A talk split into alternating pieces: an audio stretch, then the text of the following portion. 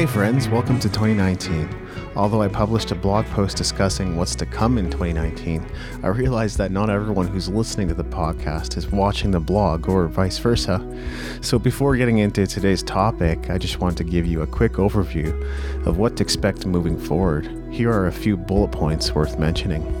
One, one of the things I want to do is create content that's more centered on whatever needs you have and challenges you might be experiencing in your career. So, if you have any suggestions, I hope you'll leave a comment in the show notes. Two, I've decided on confidence, breakthrough, and fulfillment as the words that represent the Music Entrepreneur HQ brand. So, as much as possible, I'll be creating content that revolves around these themes. Three, planning to launch several new products this year, including Flashes of Elation, The Essential Guide to Creative Entrepreneurship, Growth Hacking for Musicians, and other handbooks. Keep an eye open for these. Alright, so with that, let's get into closing the chapter on 2018. Unlike 2017, it felt like 2018 breezed by. And as I started reflecting on 2018, I was feeling as though I didn't accomplish much during the year. That's not the conclusion I eventually came to, as you're about to find out. But for now, let's forego the spoilers. Regardless, if you don't feel like you had a great year, that's certainly a good reason to close the chapter on it. After all, you don't want to carry last year's baggage into the new year. You need to get complete with whatever happened and didn't happen, or you'll just repeat the same mistakes, make incorrect assumptions, and add to your convoluted view of the world. This will all begin to weigh on you like an anvil. There's a process I like to follow when it comes to closing the chapter on a year, and it's the same process I've been using since 2014. Thanks to Michael Hyatt for creating this framework. Here are the seven questions Hyatt asks himself as he looks to close a chapter on another year, and I'll be asking myself the same questions. 1. If the last year were a movie in your life, what would the genre be? 2. What were the two or three major themes that kept recurring? Three, what did you accomplish this past year that you are the most proud of? Four, what do you feel you should have been acknowledged for but weren't? Five, what disappointments, regrets did you experience this past year? Six, what was missing from last year as you look back? Seven, what were the major life lessons you learned this past year? Now, here are my answers to these questions.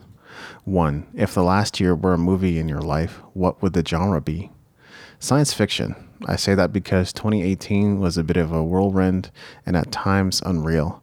I admit that there was quite a bit of video game time compared to years past, and at times it was entirely necessary for me to distance myself from my work because of exhaustion all that gaming put me in a bit of a trance like state.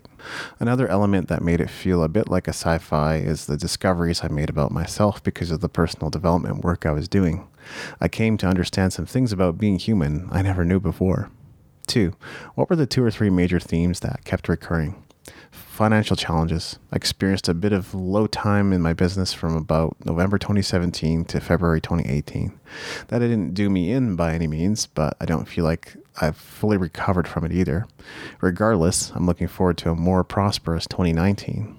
Personal growth. Personal growth isn't even the right term for it. What I experienced was change, an emptying of past baggage. I shifted as a person when I started unloading many of the mental blocks that have been holding me back. I think my discovery of self is far from over, and I can see myself clearing more space for what's ahead. 3. What did you accomplish this year that you are most proud of? Launching the How to Record, Promote, and Sell Your New Music Release Single EP or Album ebook. I nearly forgot about this project, but I think it was worth putting my time into. This launch prompted me to create a framework for promoting new products, and that was a bit of a victory too. Launching the Essential Guide to Music Entrepreneurship and associated bonus content. Launching the Headquarters membership. Recording and publishing 53 podcast episodes. Interviewing James Schramko. Recording my yet to be released EP. Appearing on Unconventional Life teaching a Musical U masterclass, publishing 32 original articles on Medium. 4. What do you feel you should have been acknowledged for but weren't? Change. The reason you end up occurring to others exactly as you did to them in the past is because they have a history with you. Even so, I know that I've gone through a transformation and would love a chance to start fresh with some friends and family members. Fortunately, there are a few people that see, acknowledge, and admire this change. Maybe that's all that truly matters. 5. What disappointments did you experience this past year? I've been feeling like I didn't accomplish much in 2018. I guess by my standards, I didn't feel like I was working that hard.